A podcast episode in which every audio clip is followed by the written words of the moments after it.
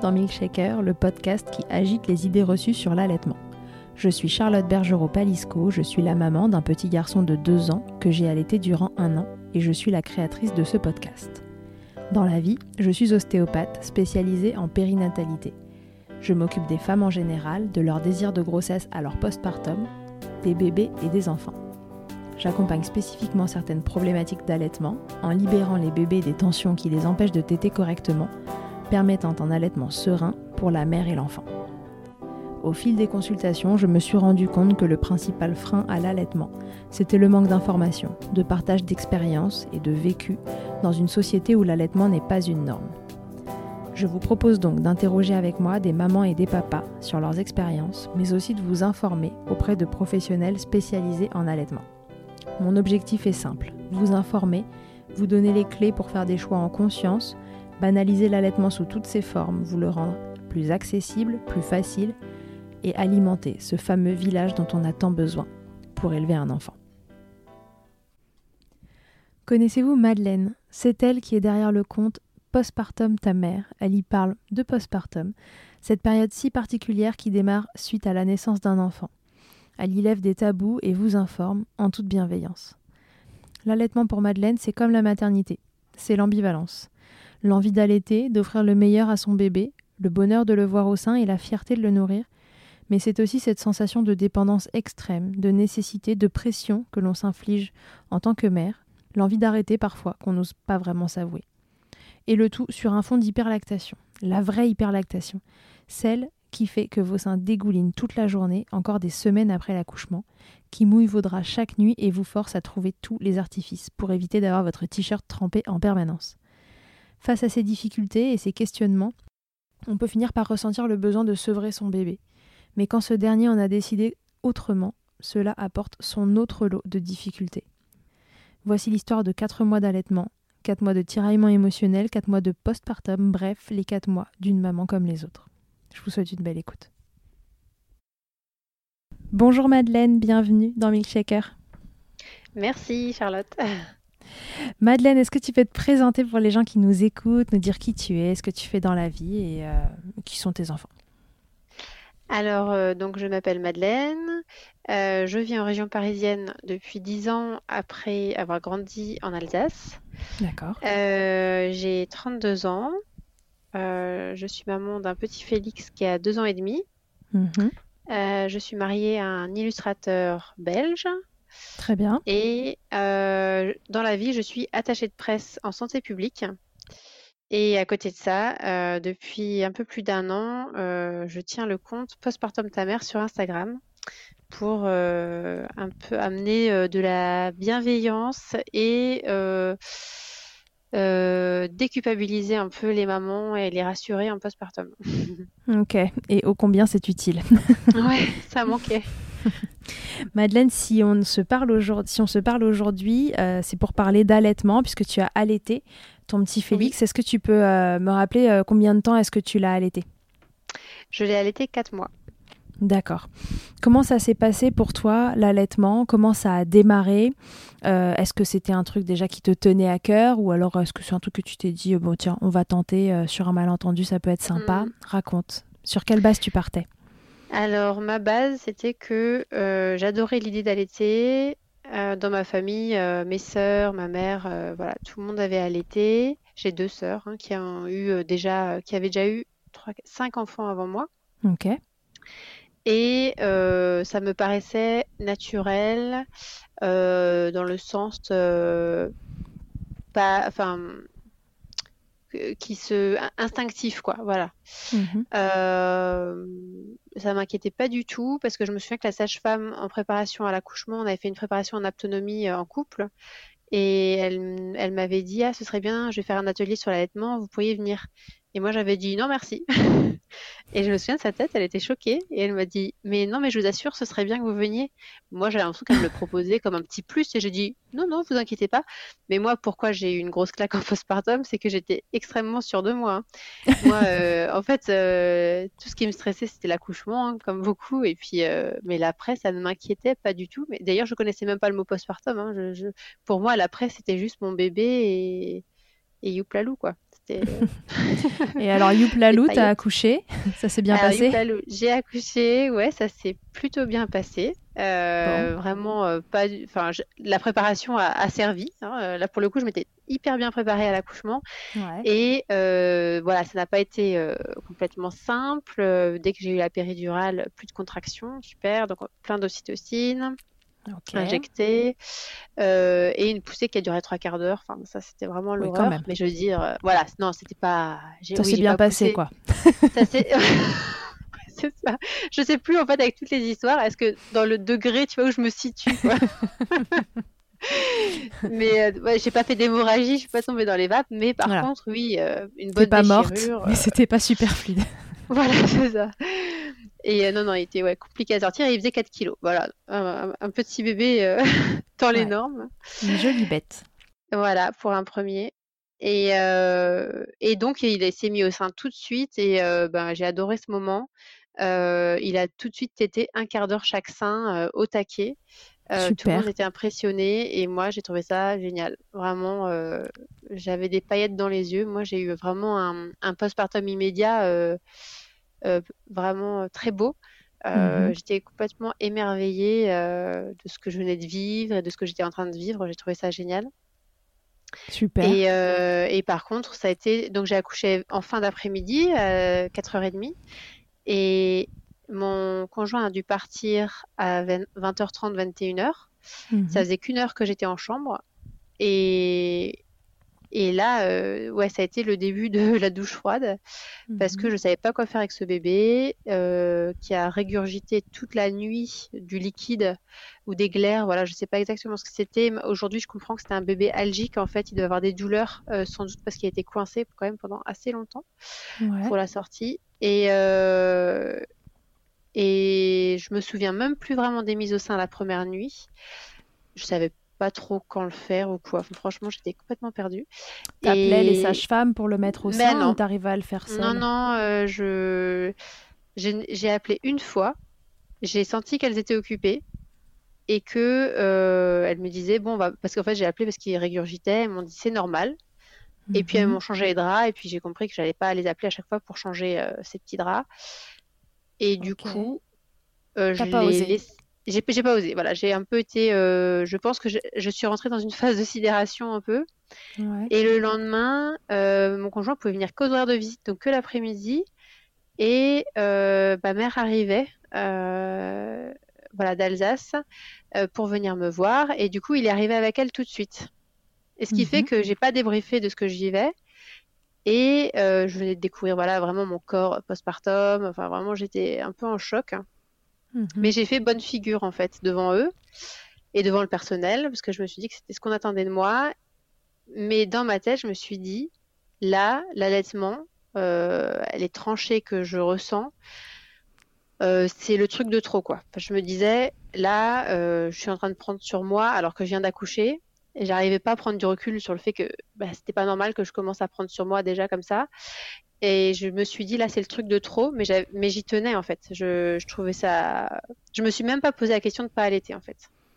Parce que là, quand tu parles des tranchées, en fait, tu avais mal au ventre, c'est ça, à chaque fois que tu allaitais? Ah ouais, ouais, j'ai eu vraiment très mal. Et enfin, je me souviens que ça faisait très mal. Après, c'était pas insupportable, mais c'est surtout que c'était exactement les mêmes douleurs que pendant l'accouchement. Et je me disais, ah mais non, mais là, c'est fini. Moi, j'ai accouché, là, donc maintenant, c'est fini. On, on, je faut plus que je ressente tout ça. Et j'ai très mal vécu tous les soins postpartum, le fait d'appuyer sur l'utérus pour voir où, où est-ce qu'il en était, mhm. euh, aussi quand à un moment il, vérifie le col. Tout ça, c'était vraiment pour moi très très difficile parce que je ne savais pas que ça allait se passer. Et je pensais qu'une fois que j'avais accouché, on me laissait un peu tranquille euh, que mon corps, quoi. Et du coup, j'ai trouvé l'allaitement euh, invasif aussi. C'était encore quelque chose. Euh, je voulais plus qu'on touche à mon corps, en fait. J'avais tout mhm. donné et pour moi, là, je devais continuer de donner et je ne m'y attendais pas du tout. Alors que maintenant, avec du recul, et bien sûr, même sur le moment, je me disais, mais tu t'attendais à quoi? Mais bien sûr, euh, c'est ça, être mère. et euh, donc, euh, voilà, je suis rentrée dans une, dans une, spirale de sacrifice, quoi, où je me suis dit, ok, d'accord, je vais tout donner, mais et m'oublier, quoi. Ouais, donc ça a commencé à J1 en fait. Tu t'es ah dit, là c'est le truc de trop. Donc les tranchées, on rappelle que c'est des douleurs de. On appelle des tranchées euh, quand l'utérus se contracte suite à l'accouchement pour retrouver sa taille initiale. Et c'est sous les effets de, l'ocytocine. Et au moment de l'allaitement, il y a une décharge d'ocytocine euh, qui fait que euh, voilà, c'est un peu majoré pendant les tétés. Donc toi, tu ressentais ça plus plus. Et là, tu t'es dit, ah non, mais alors ça, ça me rappelle l'accouchement. Ah ouais. Moi, je m'étais préparée à l'accouchement, mais pas à la suite. Et donc là, il faut que je supporte cette douleur et en plus que je continue de donner de mon corps, en fait. C'est ça? Ouais. Ouais, c'est ça, exactement. En fait, mon corps, j'avais besoin qu'on le laisse tranquille. Et en même temps, j'avais envie d'allaiter quand même. Même si je me laissais pas la possibilité de pas le faire, c'était quand même une envie. Euh, donc voilà, c'est le paradoxe. Hein, parce que c'est plein de paradoxes, euh, la maternité. Ouais. Et donc, il y avait vraiment ce paradoxe de c'est trop, mais je veux le faire quand même. Euh, et j'arrivais pas à, voilà, à évaluer euh, où, où, la balance, elle penchait, de quel côté. quoi? Est-ce que c'est vraiment mm. trop? Ou est-ce que ben, je ouais est-ce que c'est vraiment trop il faut que je, je, sacrifie cette, euh, ce désir d'allaiter parce que en fait euh, moralement et c'est ce qui s'est passé moralement ça m'a trop atteint euh, ou alors je, je, le fais et en même temps bah, personne ne saura le dire je pense quand même que enfin voilà aujourd'hui c'est une fierté pour moi de, de me dire que j'ai réussi à le faire parce que bah, j'ai aimé le faire quand même. Mmh, mmh, mmh. ah, c'est trop paradoxal tout ce que je dis. ouais, mais la, maternité est ambivalente et l'allaitement aussi, donc ça fait double ambivalence là. ouais, c'est exactement ça. Et à aucun moment, donc tu t'es dit, euh, je vais en parler. Donc ta maman était là et ton et ton conjoint, c'est ça? Ouais. Pourquoi tu pouvais pas euh, leur en parler? C'est un truc que toi tu t'es euh, imposé comme barrière ou tu penses que ça aurait été mal reçu? C'est quelque chose qu'aujourd'hui, deux ans et demi après la naissance, euh, j'ai déconstruit. Mais à l'époque, euh, je fonctionnais vraiment euh, sur le fait de prendre sur moi. parce que je, ouais, si, si, je, si je ne savais pas l'aide qu'on pouvait me donner, mmh ou enfin c'était vraiment un, un, fonctionnement où de base je prends sur moi jusqu'à ce que j'en puisse plus quoi. D'accord, tu fonctionnes déjà comme ça au démarrage. Voilà, de base, c'est comme ça. Et donc, euh, déjà dans mon couple, on, en avait déjà parlé plusieurs fois du fait que mon conjoint, il ne voyait jamais venir le fait de, le moment où j'en pouvais vraiment plus, quoi. Mmh et, bon, bah, la parentalité, ça n'a pas loupé. Euh, ça m'a confronté encore plus à ce fonctionnement où, mmh où aujourd'hui, j'ai enfin appris à voir les signaux et à m'écouter pour me dire, ah ok, euh, là, non, si je continue sur cette voie-là, je, je, vais craquer à un moment. Mais avant, je ne savais pas l'anticiper je pensais, je me sentais peut-être un peu trop puissante quand même, quoi. Donc du coup, comment ça s'est passé ensuite? Là, on est à J1. Voilà, j'ai eu la montée de lait très rapidement. Ouais. ça, on m'avait préparé. J'avais des copines qui m'avaient dit qu'elles avaient eu de la fièvre lors de la montée de lait et tout. Donc ça, quand même, je m'étais, je m'étais préparée à ça. Et elle a été importante cette montée de lait? Oui, importante. Après, je dirais pas que j'ai ressenti de fièvre, mais vraiment, j'avais euh, les seins. Bah, ce qui m'a frappé, c'est qu'ils étaient même plus ronds, ça devenait carré, quoi. Enfin, c'est vraiment spécial. Euh.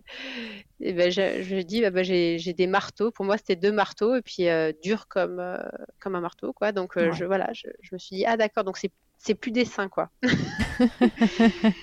et puis, ce qui est drôle pour moi, qui est vraiment une petite poitrine à la base. Euh, je suis entre le A et le B, euh, bah, c'est que voilà, là je me suis dit, mais là, mes seins, ils trouvent tous les petits recoins où, où ils peuvent, euh, enfin voilà, où le lait peut se remplir, c'est incroyable. ça monte. en fait, on n'a plus besoin de soutien-gorge, c'est-à-dire que les seins, ils sont ah remontés jusqu'à la gorge, quoi. C'est tout à fait. c'est assez impressionnant et je trouve que c'est une expérience que moi j'ai trouvé plutôt rigolote, quoi. Ok. Quand ça fait pas trop mal, en effet, ça peut être rigolo. ouais, voilà. Comme ça, subitement. Ça faisait mal, mais pas. Euh, en tout cas, j'ai plus trouvé ça marrant, ouais. ok. Donc la montée de lait arrive, du coup j'imagine que ce bébé euh, qui, si j'ai bien compris, ne te faisait pas mal en tétant, euh, se met à téter. Non, il tétait très bien, ouais. Il tète du lait rapidement, donc il prend du poids. Donc toi tu rentres pas dans ah ces galères de il prend pas assez de poids, donnez-lui des compléments ou j'ai des crevasses, enfin les trucs vraiment casse-pieds des démarrages et qui mettent très vite à mal l'allaitement. Pour toi, ça a roulé. Donc ça te donnait encore moins de raisons de. Mais c'est ça. Et ma mère, qui elle n'avait jamais eu assez de lait pour ses bébés, elle disait tout le temps ça. Elle, me disait, mais quelle chance tu as. Elle n'arrêtait pas de me dire quelle chance tu as. Il prend super bien le sein, t'as plein de lait. Donc bon, bah voilà, j'allais. C'est vrai que je me disais bah oui, j'ai de la chance. et c'est vrai, hein, c'est vrai que c'est un peu royal comme ça, mais rapidement j'ai commencé à sentir qu'il y avait effectivement vraiment beaucoup beaucoup de lait. ouais. Alors raconte, qu'est-ce qui s'est passé? Parce que là, bon, tu, te fais un peu une raison dans ta tête, c'est ça. Tu ranges l'idée que que cet allaitement c'est en trop, euh, tu mets ça dans, dans un coin euh, bien caché de ta tête et puis euh, tu essayes d'avancer comme ça. Je serre les dents, ouais, je serre les dents et je me dis ça va être ça et je vais, je vais m'y faire quoi. Une, alors j'avais eu deux conseils qui étaient que j'avais reçus. Il y en avait un, c'était de mettre la lanoline sur les tétons. donc j'avais ça dès la maternité et j'imagine que ça m'a aidé quand même à pas avoir de, de crevasses ou quoi. Mhm. Euh, j'en ai tout le temps mis tout au long des quatre mois de mon allaitement. Par contre, j'ai trouvé ça tellement pas pratique, euh, mhm. tellement ça colle. ouais, c'est vrai que ça colle la lanoline, on en fout partout. Et c'est vrai que du coup, on ne sait pas sur quoi s'essuyer les doigts parce que vu qu'on est un peu, en général, on a encore le bébé sur nous. Mhm. après la tétée où je mettais ça. Et du coup, euh, peut-être j'ai été aussi un peu trop rigoureuse dans l'application, mais effectivement, j'ai mis ça après toutes mes tétées de tout mon allaitement. Alors que tu avais pas mal. Non, voilà, c'était de la prévention. Ouais, bah, j'avais tellement peur. Ouais, j'avais vraiment peur d'avoir mal. ok. et comme il était beaucoup au sein, je pense quand même que mes seins, mes tétons se sont entièrement décolorés au fur et à mesure de l'allaitement. Ouais. Euh, vraiment, ils sont extrêmement éclaircis. J'ai plutôt les tétons euh, foncés, plutôt marron à la base. Et mhm. euh, ça m'a fait un peu bizarre. Et ils sont devenus rosés. Et, et finalement, en fait, non, la couleur initiale revient. Ça doit être une histoire de cicatrisation après, je sais pas. Mais ça, c'était aussi. C'est des petits détails, en fait. Mais sur le moment, c'est ton corps qui change. Mhm. Et c'est quand même assez surprenant et déstabilisant, je trouve. Ouais, ouais, tout à fait, ça peut l'être. Et puis, le changement, changement de forme aussi. Alors, quand c'est dans ce sens-là et que à la base, on n'avait pas de poitrine et, d'un coup, on en a, il y a quand même un côté un peu sympa. Moi, j'ai vécu ça aussi. Je me ah suis dit, bon, là, c'est quand même le moment ou jamais d'en profiter. Euh... ouais, je Avoir trouve des que ça aide. C'est pas toute la vie. Ça aide à. Ça m'a aidé à accepter mon corps postpartum immédiat quand même parce que. Euh, je trouve que du coup les seins gonflés font que le ventre qui a dégonflé euh, mais on a encore euh, voilà les kilos en trop et tout ça. je trouvais que ça équilibrait la silhouette quand même d'une certaine mhm. manière. Et euh, alors que je me disais que si j'avais les seins tout plats là avec le ventre qui sort à moitié et tout mou et enfin je veux dire les cuisses avec les kilos en trop, je me suis dit au final ça sauve la silhouette là. Cette histoire de marteau me sauve la silhouette. Ouais, c'est ça, finalement. Bon, alors du coup, tu es entrée dans une phase qu'on appelle euh, d'hyperlactation. Raconte. Ouais, ouais. Alors, euh, euh, moi, je, donc, je n'y connaissais rien en allaitement vu que je m'étais dit que, que, ça allait tout rouler. mais j'avais du lait qui coulait en permanence. Donc, je dormais avec plusieurs serviettes de bain sous moi. Euh, c'est quelque chose que j'ai mis en place, euh, voilà, comme ça, en système D, parce que je voyais bien que ben, le drap, le matelas, voilà, tout, tout était plein de lait. Mhm. Et ça permettait aussi, du coup, au fur et à mesure de la nuit, d'enlever une serviette qui était mouillée pour dormir un peu sur du sec. Et je, m'étais acheté des coussinets euh, d'allaitement. Mhm. Mais alors déjà, je crois que c'est quoi C'est 6 euros ou 8 euros la boîte de 30 Ouais, toi, la boîte, c'était une journée. Bah, c'est ça. mais même, je comprenais même pas l'utilité. Je me suis dit, mais, mais ils sont nuls. Enfin, c'est-à-dire que je les pose et puis ils sont remplis. Enfin, Alors, j'ai laissé se remplir bien. C'était vraiment, ils étaient mais pleins à, à essorer, quoi. C'était vraiment, euh, je pouvais, enfin, je, veux dire, je, les tenais, c'était super lourd, quoi. C'était euh, vraiment, ça se remplissait assez vite. Et je me suis dit, mais quand même, c'est dingue. Et, euh, mais je connaissais pas le concept d'hyperlactation. Je me suis dit, bon, bah voilà. Après, mon fils, il t'était beaucoup. Euh, et c'était la canicule l'été 2018. Hein. Et donc, comme il faisait chaud et j'avais peur, on parlait de déshydratation. Donc, je lisais qu'il fallait mettre le bébé au sein entre deux tétés. Mais il était déjà toutes les heures et demie. au, max. Et donc, je le mettais au sein tous les trois quarts d'heure. Donc, voilà, moi n'ayant pas de connaissances non plus, je. T'as peut-être un peu surstimulé les seins quand même. C'est ça, voilà. bon, enfin, en tout cas, ce loulou s'est pas déshydraté et il a pris du poids comme il fallait. Il a pris énormément de poids, du coup. Enfin, c'était dingue. Euh... Enfin, je sais pas, moi, je sais pas s'il faisait pas 8 kilos à 3 mois, quoi. Enfin, c'était vraiment. Euh, ouais, non, là, c'était vraiment. Euh, il était bien nourri, mais c'est vrai que quand bon, c'est un premier, on n'a aucun repère. Mhm. Et euh, ce que je faisais aussi, c'est que j'avais une application euh, pour noter les TT. Donc sein gauche, sein droit, euh, le temps de TT, tout ça, parce que ma, mon truc, c'était qu'il trouve un rythme. Mhm.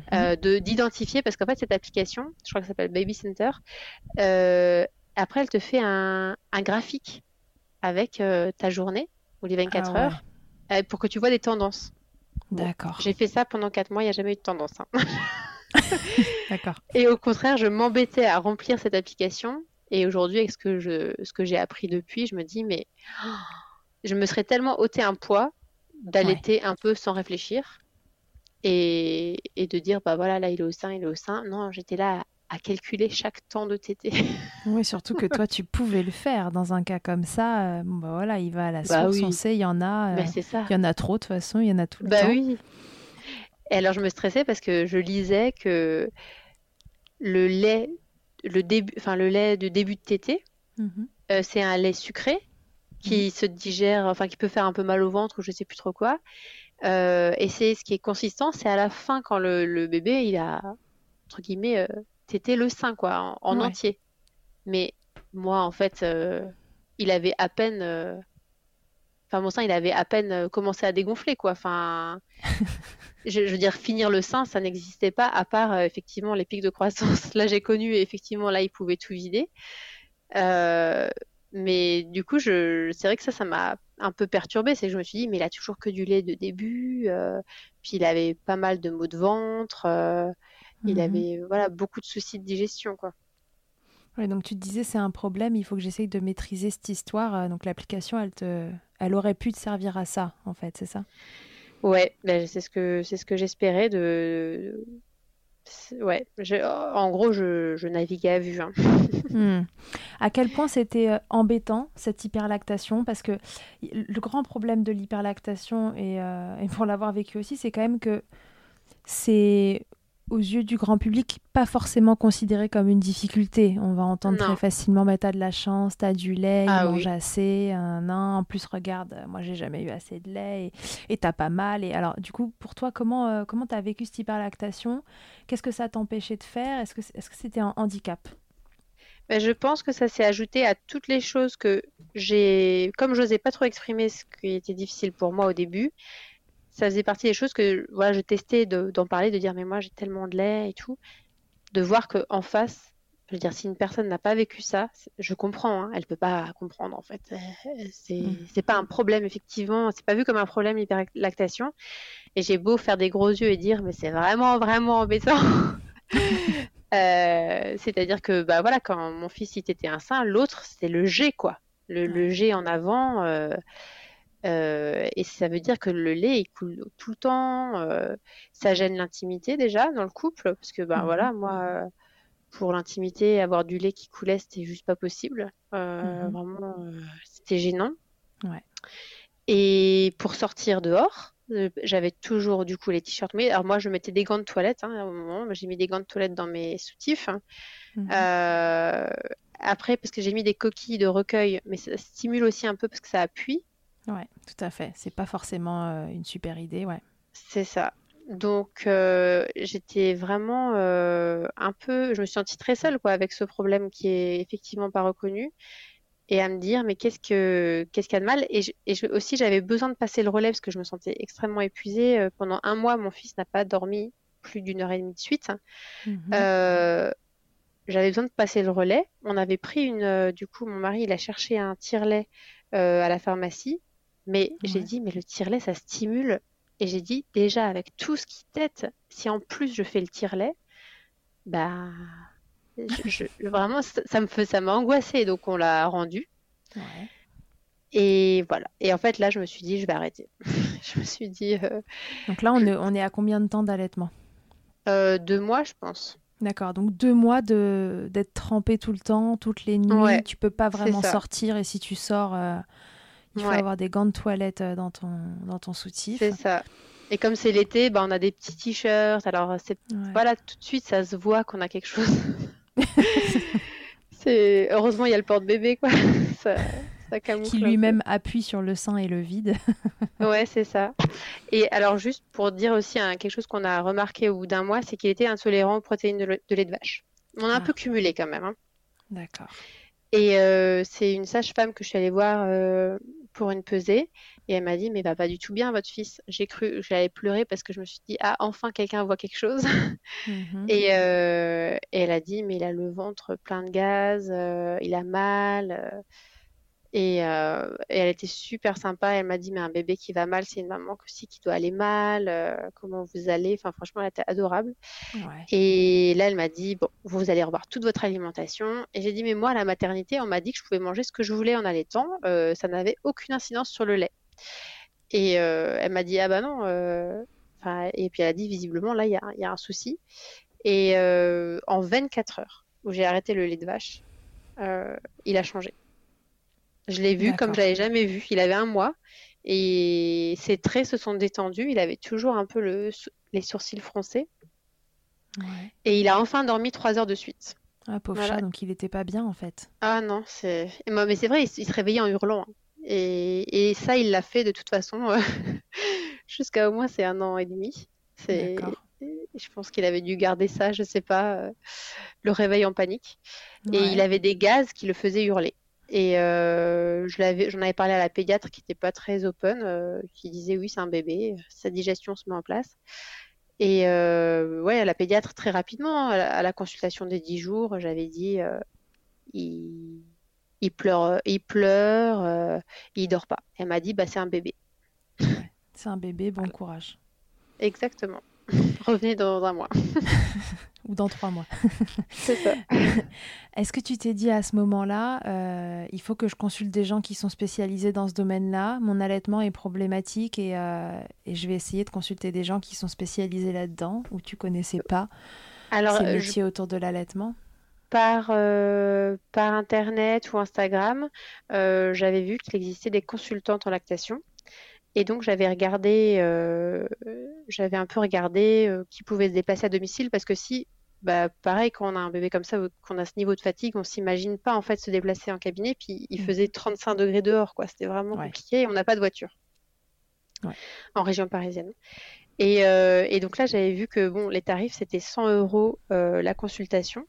Mmh et ça, je m'y attendais pas du tout. Et à ce moment-là, on n'était pas très large financièrement. Et donc, euh, je me suis dit, euh, bon, on va. Ouais, ça m'a découragée, franchement. Euh... J'ai pas osé parce que je me suis dit, et si elle comprenait pas J'étais vraiment dans un. Je me suis enfermée dans personne pourra m'aider. Je pense qu'il y a eu ça. Ouais. Euh, j'ai pas vu en fait un peu de, lueur de compréhension quelque part. Et qu'il y avait un peu de je vais y arriver toute seule? Oui, quitte à ce que la solution soit d'arrêter quoi. Ouais. Ouais, donc, tu t'es dit dans le doute, euh, voilà, si, si personne comprend, alors autant que je fasse rien. Ouais, on est allé chez l'ostéopathe quand même, mais je pense mhm. que bon, déjà c'était un des pires jours de canicule.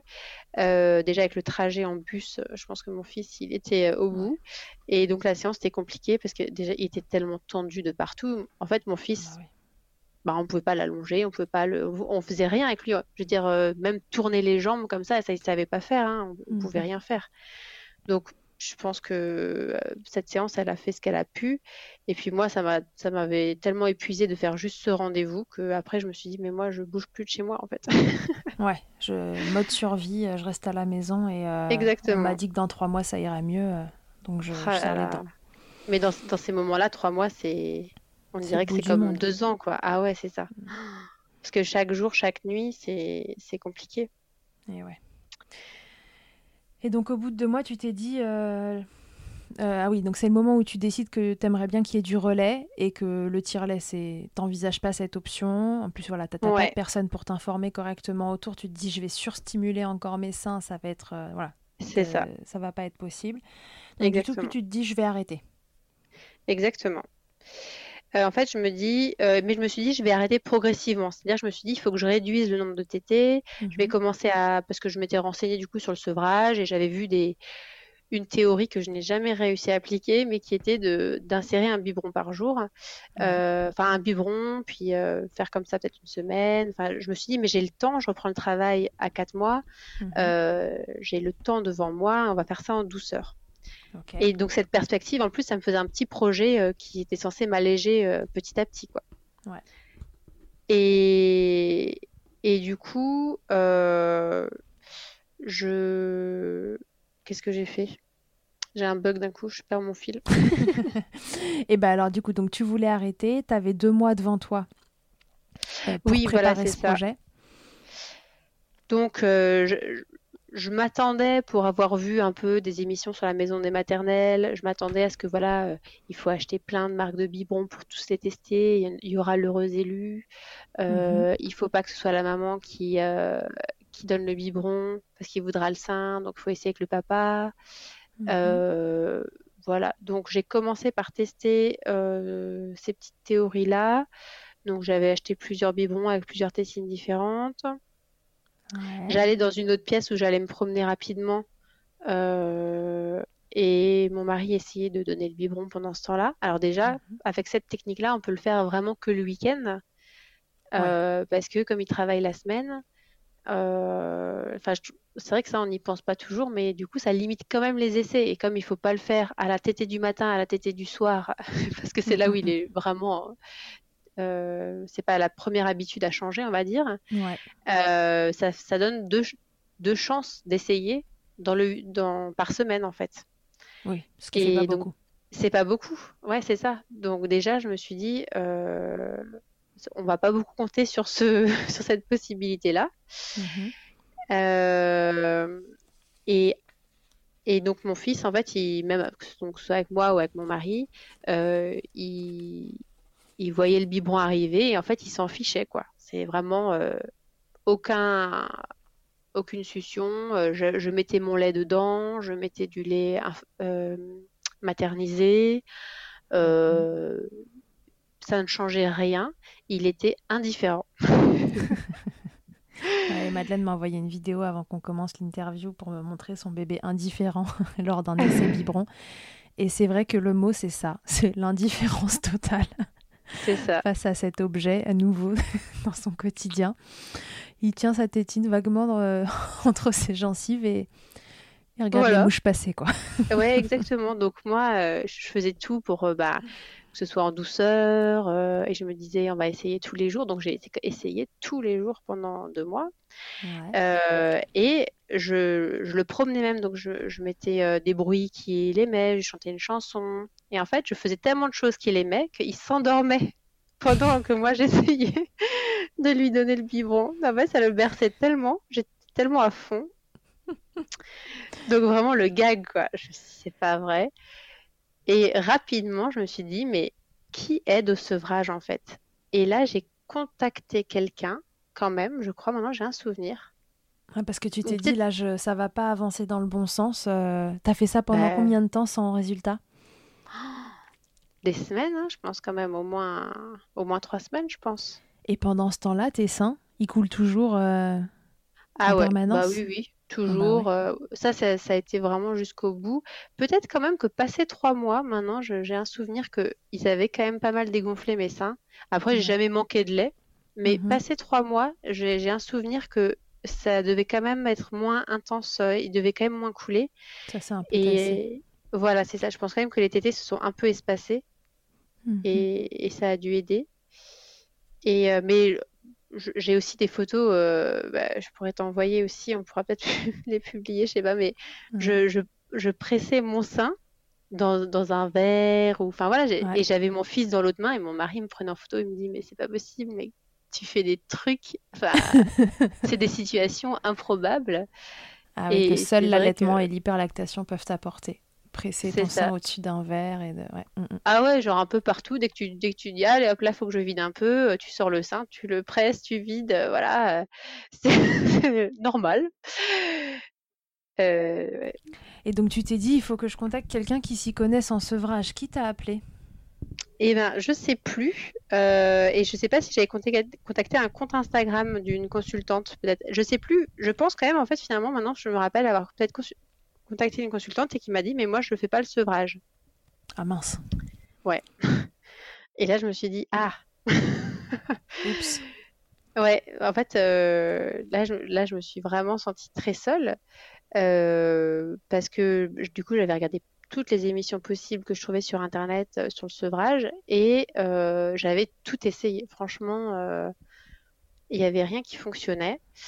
et j'ai une copine qui m'a dit c'est pas possible, je, vais venir, je vais lui donner le biberon. et elle ah, vient. Ouais, c'est ça. Elle est venue. Hop, elle m'a ramené un biberon euh, que, euh, que ses enfants avaient pris, ses bébés avaient pris euh, après l'allaitement. Elle a dit mhm. Tu verras, ceux-là ils sont super, je te l'offre. Et elle dit Allez, on lui donne. Elle le prend, elle, elle a vu que c'est ça marchait pas. Il prenait, enfin, on, pouvait lui mettre dans la bouche, mais il, il t'était pas.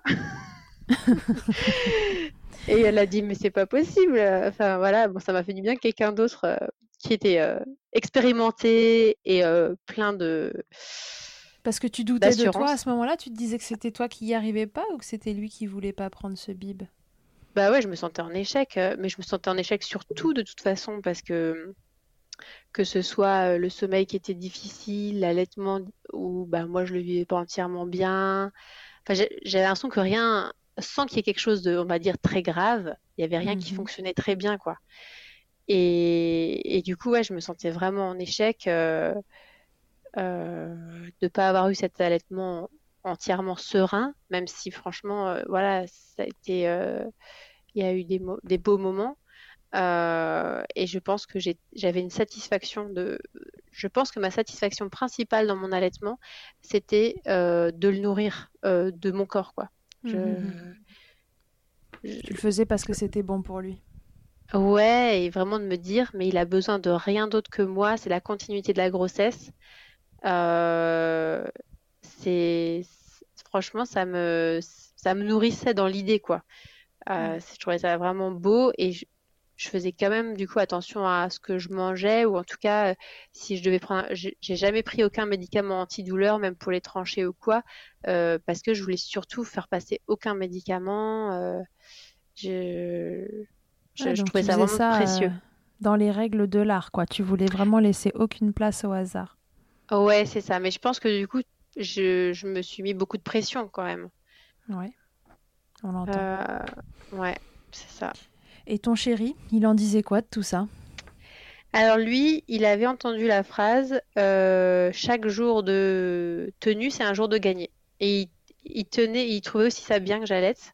Euh, et il dit mais je, je, je, fais tout ce que je, enfin dis-moi tout ce que je peux faire pour te soutenir et tu vas y arriver. Euh, et donc, lui, euh, clairement, euh, bah, c'était dur pour lui de comprendre ce que je vivais.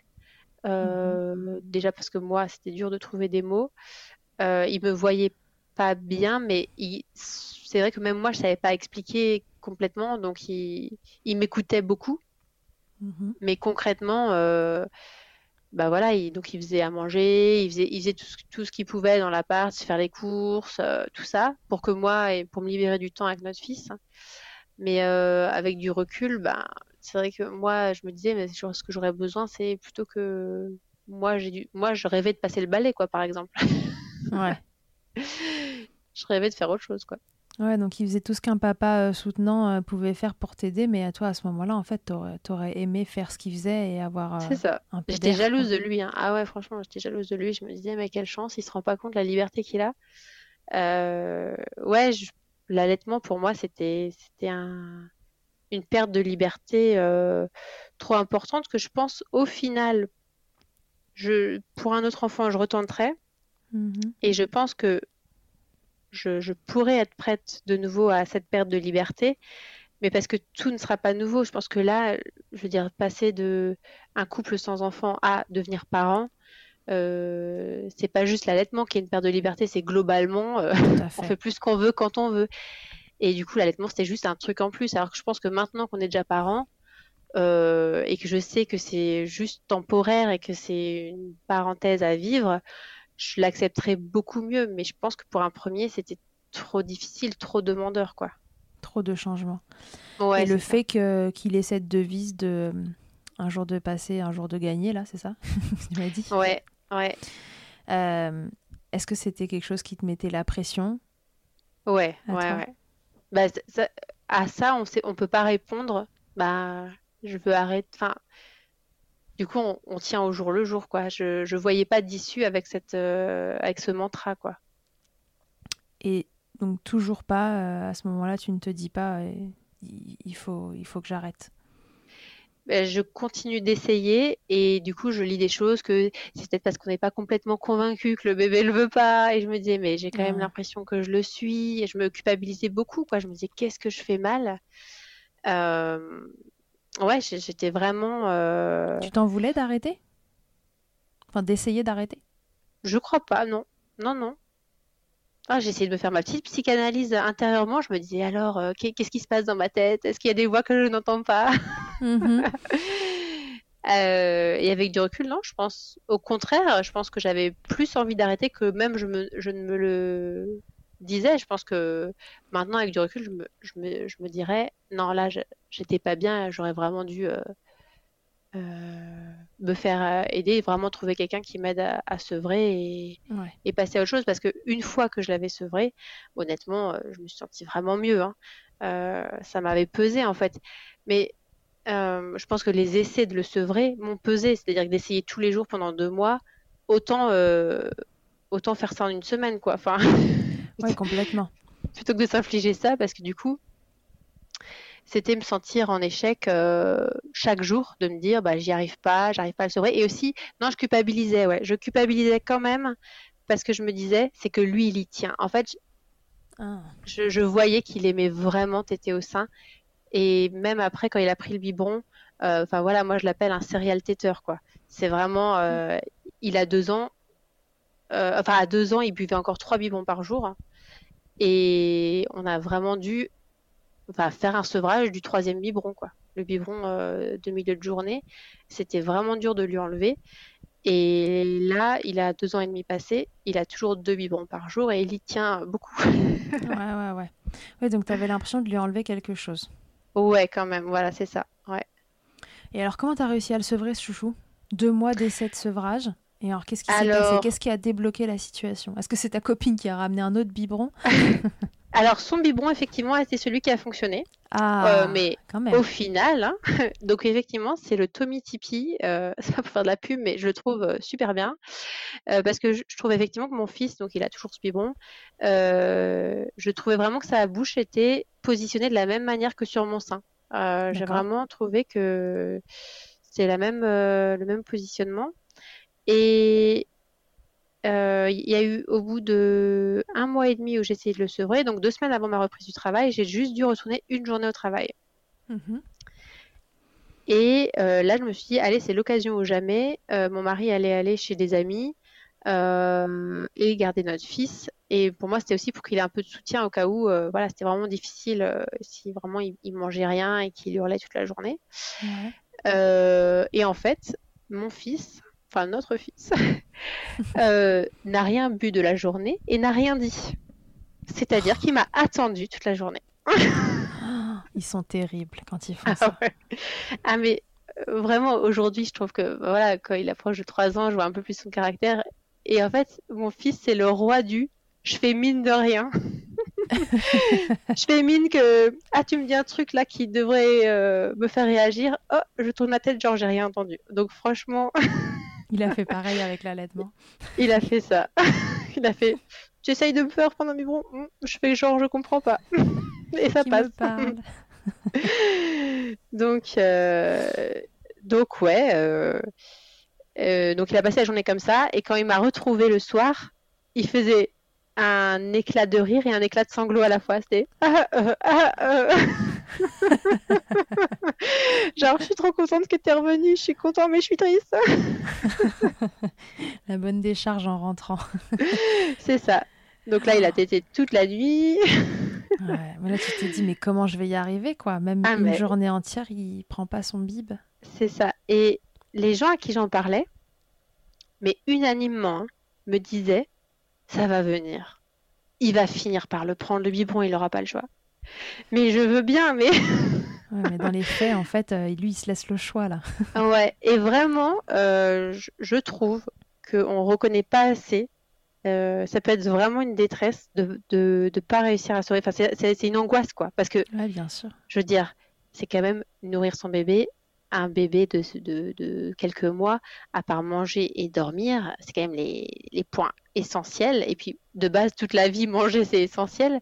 Donc, euh, on, a, on est quand même dans une situation compliquée où euh, mhm. on, a, on veut subvenir aux besoins de notre bébé et en même temps on a une situation de blocage. C'est là où je trouve que l'allaitement, ça a ça de très particulier, que c'est répondre aux besoins d'un bébé par notre propre corps, par, par notre...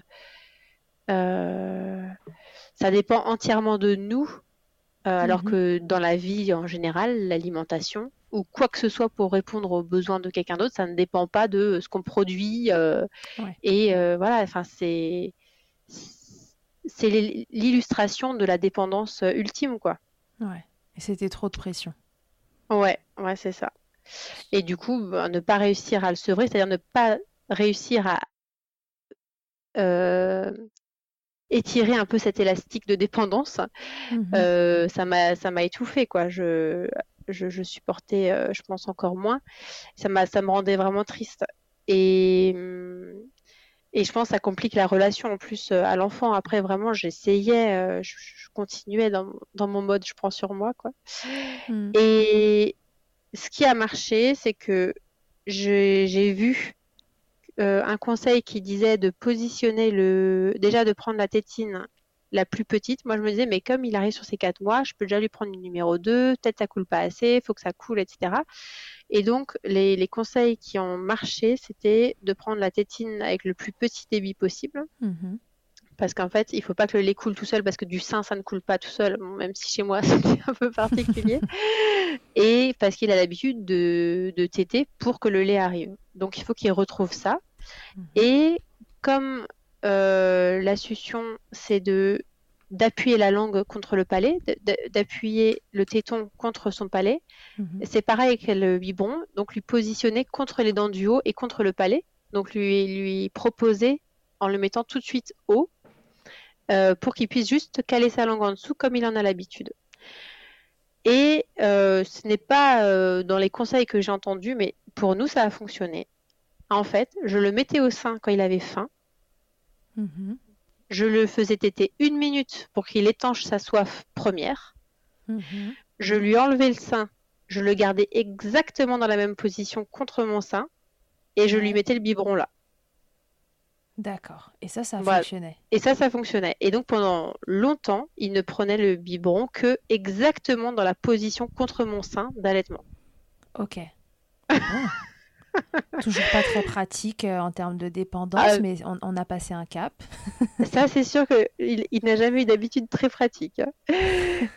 Et ouais, donc euh, bah, après, on est prêt à tout, hein, franchement. Euh. Et là, on est, on est quand? Parce que tu dis que tu as repris le travail à 4 mois? Ouais, bah c'était, je pense qu'il a pris le biberon un samedi et il commençait la crèche le jeudi, enfin un truc comme ça. Ah ouais, donc in extremis quoi. Ah ouais, ouais, ouais. Ok. Et c'était au retour d'une balade. Et euh, j'ai l'impression qu'après une balade, il avait un peu perdu ses petits repères de la maison, euh, sa petite notion du temps. Mhm. Et, et, du coup, et je, l'ai allaité sur une chaise d'abord. Genre, je me suis pas installée dans le canapé comme d'habitude. Enfin, j'ai essayé de toute façon tout. Hein, de... Et donc, voilà, c'est ça qui a fonctionné. Après, euh, ça reste qu'il fallait briser ses habitudes. De voilà, il y a il fallait briser les habitudes et le rassurer quand même avec le sein, il est toujours là. Euh, donc en faisant un mix en fait, et euh, qu'il ait l'odeur et tout ça. Et donc pendant les deux premiers mois après le sevrage, il ne voulait pas que le papa donne le biberon, c'était que moi. Pratique. Ouais. Ah non, non. Et quand il était à la crèche, il mangeait? Oui. Alors, peu. Ouais, c'était, ça a mis quand même du temps. il, il, buvait beaucoup moins que qu'à la maison. Et alors, du coup, comment t'as fait quand il a repris la crèche? Il prenait des biberons la journée et il t'était la nuit au sein? Ça. Ouais. T'as essayé de garder quelque chose d'un peu. Alors, tu donnais ton lait la journée? Non, tu donnais du lait euh, euh, industriel?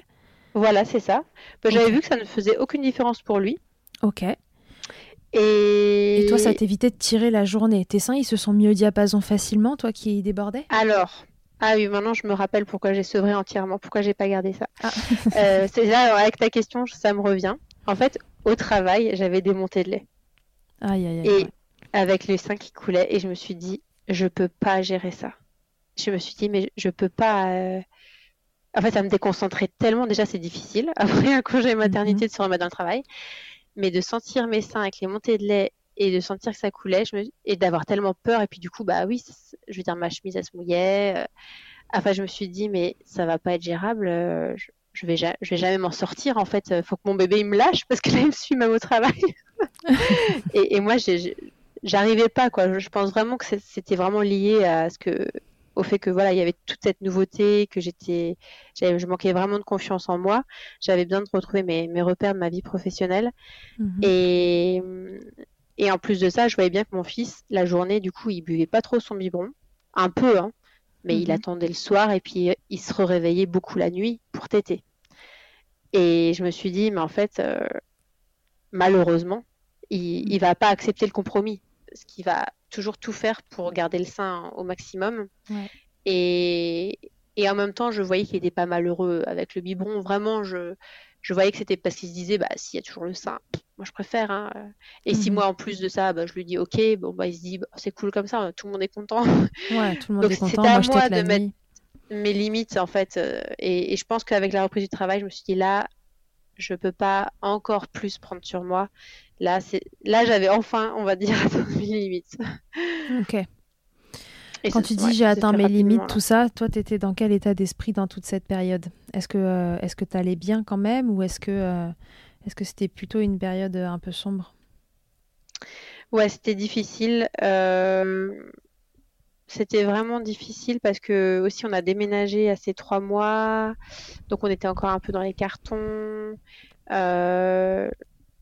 La reprise du travail m'a fait beaucoup de bien parce que c'était aussi le début de la crèche et euh, on a trouvé une crèche super. Euh, et pour moi, qui n'ai pas ma famille à côté, euh, la crèche, ça a vraiment été un, endroit bienveillant avec des gens qui sont professionnels, à qui je peux poser des questions, qui aiment mon bébé, qui s'en occupent bien et qui me font des retours autres que les miens inexpérimentés qui ne sait pas évaluer ce que je vois en fait.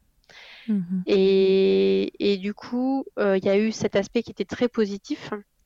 Euh, et à la fois, j'ai commencé à avoir le gros contre-coup de tout ce que je venais de vivre. Euh, parce que quand on commence à être un peu soulagé de quelque chose, bon bah, ça fait un effet boomerang. Et, donc ouais, j'étais, j'étais franchement pas bien. Avec du recul, je pense que j'ai fait une dépression.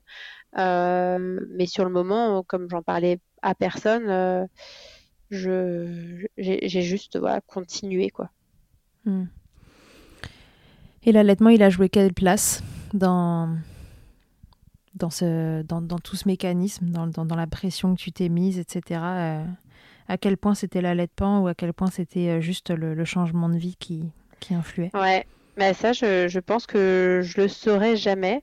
Euh, c'est ça qui est, qui est terrible. Ça, ça a joué euh, euh, dans le positif et dans le négatif, je pense. Mhm. Parce que bon ben voilà, c'était c'était le truc de trop physiquement pour moi. Je donnais au-delà de mes forces, j'ai donné au-delà de mes limites. Euh, et à la fois, euh, je suis super fière d'avoir allaité, super heureuse d'avoir vécu cette expérience, de pouvoir nourrir mon fils, mhm. d'avoir eu tous ces moments privilégiés ensemble. Et, mon regret, c'est de m'être mise tellement la pression parce que malgré les circonstances qui n'étaient pas en notre faveur, je pense que si j'avais pas trop calculé les tétés, si euh, je m'étais pas mise une pression pour lui trouver un rythme ou quoi. je pense que j'aurais pu vivre ça de manière un peu plus cool. Ok. Et le sevrage définitif, du coup, il est intervenu à quel moment? Très rapidement après la reprise du boulot? Tu ouais, pas pouvoir. Une semaine après. Ouais. En fait, j'ai fait deux jours de boulot avec des montées de lait et, je me suis dit ça va pas être possible. Je crois que j'avais dû reprendre un jeudi et, et du coup le week-end, euh, le week-end on a, on a, on a réduit et en fait, honnêtement, ça s'est passé sans aucun problème. Euh, il a jamais, il, a jamais recherché le sein en fait. Et euh, au bout d'une semaine, je ne sais pas si ça fait ça à d'autres, on se dit, ah, est-ce qu'on réessaye? Et j'ai juste essayé de voir est-ce que est-ce qu'il reprendrait? Et non, il a plus il a plus pris le sein. Ok. Donc euh, finalement, euh, voilà, après moult tentatives de donner le biberon, ce sevrage s'est fait sans encombre sur euh, un gros dix jours, quoi. Ouais, c'est ça. C'est exactement ça. ok. Cette expérience d'allaitement, Madeleine, elle a eu quoi comme impact dans ta vie perso, pro? Ben, je suis heureuse d'avoir vécu cette expérience, euh, de savoir ce que ça fait. Euh, je pense que j'étais très curieuse, euh, très curieuse de la montée de lait, de la, voilà, comment le corps il produit tout ça, comment le bébé il peut téter. le, côté autorégulation, même si chez moi il y en avait trop, c'est quand même assez fascinant. je suis heureuse de l'avoir vécu aussi parce que ça me permet de comprendre euh, ce que d'autres peuvent vivre. Euh, ça me permet de connecter avec euh, les autres mamans. Et, et notamment le fait que, voilà, que, j'ai rencontré plusieurs problématiques. voilà, ça, ça m'aide à imaginer ce, que, ce que peuvent vivre d'autres. Et, et ça, voilà, je m'en sens vraiment enrichie.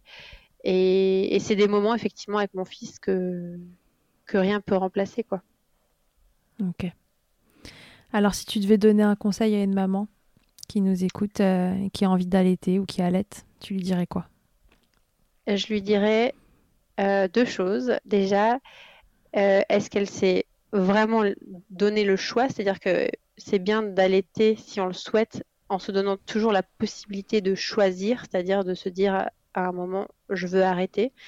Mhm. C'est pas un discours qu'on entend beaucoup, mais je pense que c'est vraiment quand on, on choisit vraiment avec liberté, quand on se donne la liberté d'arrêter aussi. C'est-à-dire que si on se donne pas la liberté d'arrêter, c'est plus vraiment un choix. C'est plus vraiment, je sais pas si c'est très clair ce que je dis. si si, c'est clair. Mais moi, comme je me suis pas donné la liberté d'arrêter à la base, enfin ou de pas de pas allaiter euh, au début, euh, au final, je c'était uniquement de la pression que je me suis mise toute seule.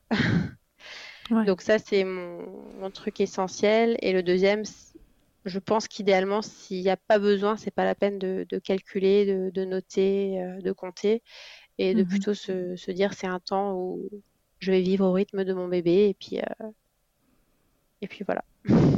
Ok. Est-ce qu'il y a autre chose que tu voudrais nous dire sur cette expérience d'allaitement? Euh, Que je m'attendais pas à ce que pendant qu'il tète, il fasse caca en même temps. Ça, c'est peut-être mon anecdote insolite. Ça vient après, patience. Non, ouais, je pense que j'ai, je pense que j'ai fait le tour un peu. Euh, en tout cas, je suis vraiment heureuse de pouvoir en parler, parce que des fois, quand on a allaité euh, juste quelques mois, et en plus de ça, qu'au bout de deux mois, on avait envie d'arrêter, hmm. j'ai jamais trop considéré que ça intéresserait quelqu'un mon histoire. Pourtant, j'avais l'impression quand même d'avoir vécu quelque chose de. C'est, quatre mois dans ma vie, mais pour moi, c'est comme un an, quoi. C'est vraiment pas juste une petite parenthèse. Ça a été vraiment une expérience intense. Bien sûr. C'est pas une petite parenthèse, quoi. Ah ouais, un jour, euh, un mois, trois mois, six mois, euh, trois ans, six ans, c'est toujours intense, l'allaitement. Ouais, c'est très riche et puis c'est une expérience qui ne ressemble à aucune autre dans la vie. en ça, en ça, je trouve ça assez incroyable, quoi. Il n'y a, y a aucune comparaison, euh, ouais, sur, sur Terre. Alors du coup, est-ce que tu essaieras de comparer avec une deuxième fois? Alors voilà, ça c'est euh, ça a été tout un processus parce que là on essaye d'avoir un deuxième enfant. Mmh. et euh, comme pour Félix, hein, ça, on avait mis un peu plus d'un an, donc on se dit que voilà on est un peu parti sur le même schéma pour un deuxième. Et j'ai vraiment dû me dire que j'allais pas allaiter.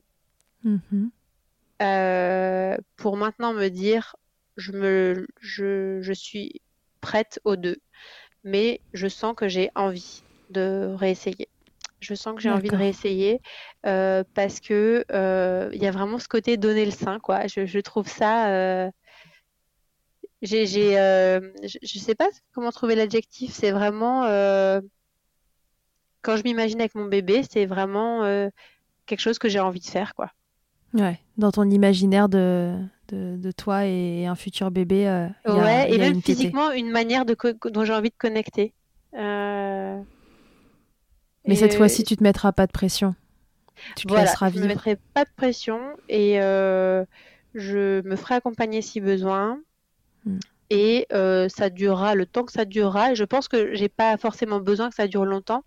et que si je vois que ça commence de nouveau à me peser, euh, j'hésiterai pas à arrêter sans culpabiliser. Et, et voilà, donc je me, je me dis pas que j'ai envie d'un allaitement court, long ou quoi, je me dis juste, je ferai le temps que euh, ça me convient en fait. Et, et voilà. Ok, donc si on veut t'offrir un cadeau de naissance euh, pour ton futur deuxième bébé, c'est des coussinets d'allaitement euh, en pack. c'est ça. Ultra absorbant. Pourquoi ils font pas les. Tu sais, il y a les serviettes hygiéniques avec euh, différents types d'absorption? On, pourrait imaginer aussi. Euh. Non, petit tips ceux qui sont lavables, au moins sont réutilisables. Oui. Ouais. Et vrai. ont un peu le, la texture gant de toilette, finalement. Oui. en un peu plus doux. ouais, c'est vrai, c'est pas mal. Bonne idée. Voilà, voilà, voilà. Envoyer un pack quand même, hein, parce que moi, pour avoir utilisé les lavables, autant dire que j'en avais quand même une sacrée quantité ah pour une journée. Mais euh, ça a le mérite euh, bah, d'être réutilisable. Ah ouais. non, mais c'est vrai, c'est pas mal. parce que je, je sais pas, hein, mais il me semble que quand même, quand c'est comme ça, on peut rentrer dans un gang euh, de, de mamans qui ont trop de lait. Oui, c'est ça. Ah la bah, deuxième fois, il y a peu de chances que tu en manques, sauf si ton bébé a une succion dramatique. Mais pour te dire, en fait, euh, donc pour déjà pour tomber enceinte de Félix, j'avais fait un test hormonal, un mhm. test sanguin pour voir mes hormones, et en fait j'avais la prolactine. Donc déjà avant de tomber enceinte la première fois, hein, la prolactine tout en haut, ah. c'est-à-dire toujours dans la norme, mais euh, au max. D'accord. Et je m'étais déjà dit, tiens, c'est drôle. Et moi déjà pendant la grossesse, je perdais du lait. J'aurais dû avoir la puce à l'oreille. que Madeleine, avant de se quitter, euh, maintenant qu'on a bien discuté allaitement, est-ce que tu veux répondre à mon interview Fast Milk? Avec plaisir. Madeleine, quelle est ta tétée la plus insolite? Ma tétée la plus insolite, euh, c'était dans un TER euh, pour les trois mois. Je me souviens, il avait trois mois, c'est le week-end où il y avait trois mois notre fils. On allait à un mariage et le TER était blindé, il faisait très chaud et il n'y avait aucune place assise. Et j'ai réussi à avoir un strapontin. Déjà, je trouvais que les gens n'étaient pas hyper sympas. Mais dans le TER, les gens étaient debout. C'est quand même rare. Hein. Les gens étaient debout, euh, il n'y avait pas voilà, assez de place. Et donc, j'ai eu un strapontin. Euh, et là, j'ai eu besoin de faire allaiter mon fils. Euh, D'où l'allaiter. C'est très bizarre de dire faire allaiter. Ça fonctionne, on a compris. Ouais, j'ai eu besoin de l'allaiter. Et euh, déjà, la personne à côté de moi a été extrêmement gênée. Ah, je me dis, c'est vraiment le moindre de mes soucis. Là, dans ce TER blindé et chaud. dans deux secondes, tu vas te prendre un jet de lait, donc à ta place. et c'est ça. Je précise que j'avais un pantalon blanc. Et que s'est-il passé? Mon fils a fait une selle explosive. oh non Qui a débordé de partout. Euh, il, était en, il était en pyjama, là, je sais pas quoi, et sur mon, jusque sur mon jean blanc. Oh. Et mon mari, il a pris une photo, donc pareil, j'ai une photo de ça. Euh, et ton voisin, il a dit quoi? Bah ouais, non, mais elle regardait pas du tout, c'était une dame, je crois. Et elle regardait pas, et je la sentais vraiment à se coller à la vitre, genre, oh là là. et moi, je, je pouvais plus bouger, j'étais là, mais c'est pas possible qu'est-ce que, comment on va s'en sortir? Et donc, je, je, trouve, enfin, je me suis dit, mais là vraiment, j'étais pas bien et en même temps, on en a rigolé. Mais je me disais, comment on peut se retrouver dans une situation comme ça Et puis, qu'est-ce qu'on fait oh, C'est quoi là le. Il est où le, bouton aide Ouais, c'est quoi le plan Voilà. Bon, bah, on s'est débrouillé. Hein. On l'a changé dans la poussette, qu'on a rouverte, euh, la petite yo-yo là, dans, dans, le wagon. Et on s'est débrouillé. Et puis voilà, quoi. Après, je me suis changée quand on est arrivé à l'hôtel. Mais ouais, non, franchement, euh, ça, c'était quand même euh, pas mal. T'étais sympa. C'est quoi le truc le plus glamour qu'il t'ait été donné de vivre durant ton allaitement? Bah, Alors, glamour, euh, je, je sais pas du tout. Euh. Ça peut être ironique. Ah ouais. Non, bah, je, je pense que le plus glamour dans l'allaitement, c'est les photos. C'est euh, de le voir euh, en photo au sein. Euh, je trouve qu'à chaque fois, j'ai c'est un petit côté, je sais pas si c'est glamour, mais en tout cas, c'est beau, quoi. Il y a un petit côté doux et je trouve que l'allaitement est, est, plus doux en photo qu'en pratique. tu préfères le voir en photo. c'est ça. c'est ça. Ta position préférée dans le Kama Sutra de l'allaitement, Madeleine? Alors, à l'unanimité, allongée sur le côté. Mais c'est mes meilleurs souvenirs, quoi. Vraiment euh, dans le lit. Puis en plus, comme c'était vraiment euh, bah, mes quatre mois d'allaitement, c'était canicule. Hein. Il a fait chaud de juin à octobre. Hein. Ouais, tout à fait. Donc euh, je me souviens, ouais, il n'y avait pas besoin de drap ou quoi, et on dormait comme ça. il était contre moi et, et du coup, je, je, pouvais dormir et il pouvait retéter dès qu'il avait besoin. moi, j'ai trouvé que ça, c'est la position royale, quoi. Ok. Alors, si en un mot tu pouvais me résumer ton allaitement, tu donnerais lequel? En un mot, mon allaitement. Euh, débordant. Je me doutais que tu allais dire un truc sur l'hyperlactation, parce que c'est vrai que ça marque quand on déborde tout le temps. Bah, débordant, de lait, et puis débordant parce que tout le temps, quoi. C'est tout le temps au sein, le petit. et débordant d'amour aussi? Mais oui, débordant d'amour aussi, carrément. Non, mais vraiment. Ça débordait de tout, ça dégoulinait de tout. Exactement. ok. Merci beaucoup, Madeleine d'avoir répondu à toutes ces questions, d'avoir livré ton expérience qui, euh, même si tu peux euh, euh, de loin penser qu'elle n'intéresse pas, parce qu'une expérience de, deux mois, plus deux mois d'allaitement comme ça, deux mois complets, mm. deux mois d'essayer de sevrer, mais si bien sûr que, ça va aider, c'est ça aussi la réalité de l'allaitement, c'est que la reprise du travail arrive, que toi tu as repris à quatre mm. mois, mais qu'il y en a même qui reprennent plus tôt, et que voilà, le, le, sevrage fait partie de, de l'histoire et que, voilà, comme je le dis euh, souvent, euh, c'est parfois galère à mettre en place, mais quand en plus c'est galère à arrêter parce qu'on le souhaite, c'est voilà, c'est une autre paire de manches et, euh, et c'est important d'en parler. Parce que voilà, c'est la réalité du postpartum aujourd'hui et en plus en France, c'est que la plupart du temps, il faut reprendre le travail en présentiel relativement rapidement et que, que c'est pas toujours facile à gérer. Et puis voilà, l'hyperlactation, merci de nous avoir, nous avoir raconté ça. Euh, parce que pareil, c'est plus fréquent que ce qu'on imagine en fait. Ah et il y a quand même toujours cette histoire derrière de mais de quoi tu te plains en fait? Parce que tu as assez de lait. Et il y a tellement d'histoires de, de mamans qui manquent de lait que c'est vrai qu'on ne se sent pas légitime de se plaindre, alors que c'est quand même sacrément emmerdant. Ça, de dégouliner toute la journée. Un problème incompris. ouais, moi je disais toujours, c'est mon allaitement n'est pas du tout socialement compatible. c'est ça, exactement. Donc voilà, merci beaucoup d'avoir parlé de tout ça. Si vous voulez suivre Madeleine, ça se passe sur le compte euh, Postpartum ta mère. Euh, donc où elle vous expliquait qu'elle vous euh, raconte plein de choses, vous déculpabilise, vous sensibilise, vous informe autour du postpartum et c'est un compte qui fait du bien. Donc si vous êtes future maman, surtout connectez-vous à, ce genre de compte. Allez vous informer, mais voilà, dans la bienveillance. C'est pas pour vous faire peur, juste pour vous dire ce qui peut vous arriver et puis qu'il y, y, a des solutions à tout et surtout vous n'êtes pas seul, que ce soit pour l'allaitement ou pour tout le reste. Alors n'hésitez pas euh, à suivre Madeleine si vous la, si vous la connaissez pas déjà. Euh, très bien, très bien, Madeleine. Euh, je te dis à très bientôt alors.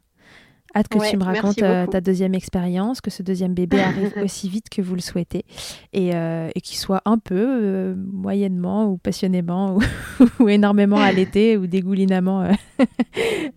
tu nous raconteras. Ce sera la surprise. Parfait. Merci beaucoup. Mais de rien. Merci euh, d'être venu dans Milkshaker et euh, bravo, c'était du milkshaking euh, de qualité. à tous et à toutes, je vous dis à très bientôt dans Milkshaker. Merci mille fois d'avoir écouté cet épisode de Milkshaker.